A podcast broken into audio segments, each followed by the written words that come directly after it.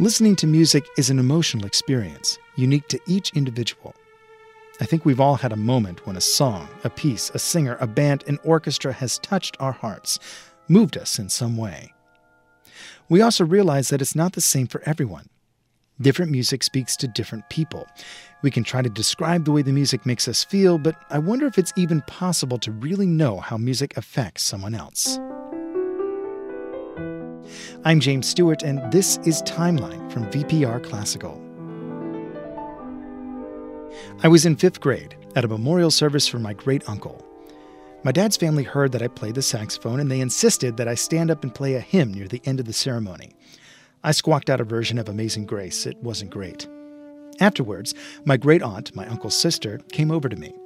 She was deaf and signed that she wanted to hear me play. We sat down together and I played the hymn again with her holding the bell of the instrument in her hand. After my encore, she clapped her hands and looked at me with tears in her eyes. I always wondered what it was like for her to experience music that way. Moscow, 1876. There was a tribute concert held for the author Leo Tolstoy. Tchaikovsky's first string quartet was on the program, and the composer and author sat side by side as the strings began to play the now famous second movement Andante Cantabile. Near the end of that melancholic movement, Tolstoy was so moved that he burst into tears. In 1917, the Zoellner Quartet visited Helen Keller.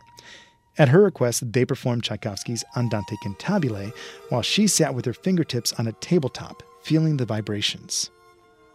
She responded just like Tolstoy did, with many tears and emotions. What did the music sound or feel like to her?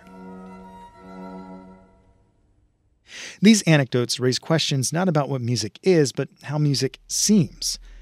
We've talked a lot about music in objective terms controlled frequencies used to express something, reflections of society and historical events. But now we're talking about how music feels, which is much harder to nail down. In philosophy, there's a concept called qualia, what it's like to experience something at that moment. Cognitive scientist Daniel Dennett described qualia as an unfamiliar term for something that could not be more familiar to each of us the ways things seem. Every individual has their own qualia, their own unique, subjective, conscious experience. We can't know that someone else is experiencing something in the same way that we are. We can find it difficult or even impossible to describe our experiences in a way that someone else can understand.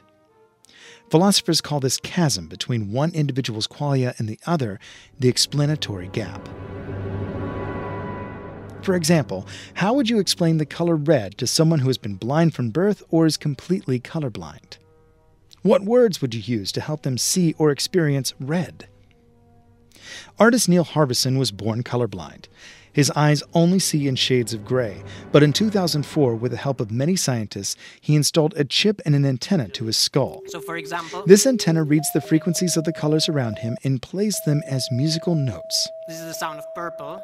Neil hears color.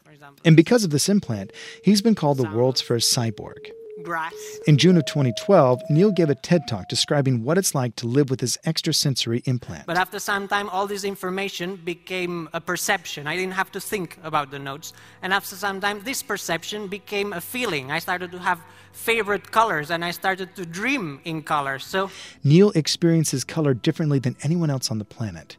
For him, the visual world is an auditory symphony. Also, the way I dress has changed. Before, I used to dress in a way that it looked good. Now, I dress in a way that it sounds good. So, today I'm dressed in C major. I have no idea what it's like to dress as a harmonic chord, and chances are, neither do you. Just like we have no idea what Helen Keller experienced that day when she felt Tchaikovsky's Andante Cantabile, or what my great aunt felt when I played Amazing Grace on my alto saxophone. We don't know what's going on in each other's heads. We can only hope to describe our own qualia. How about you? What thoughts or observations spark in your mind as you think about this concept? We'd love to hear from you. Contact us and follow the timeline at vpr.net slash timeline.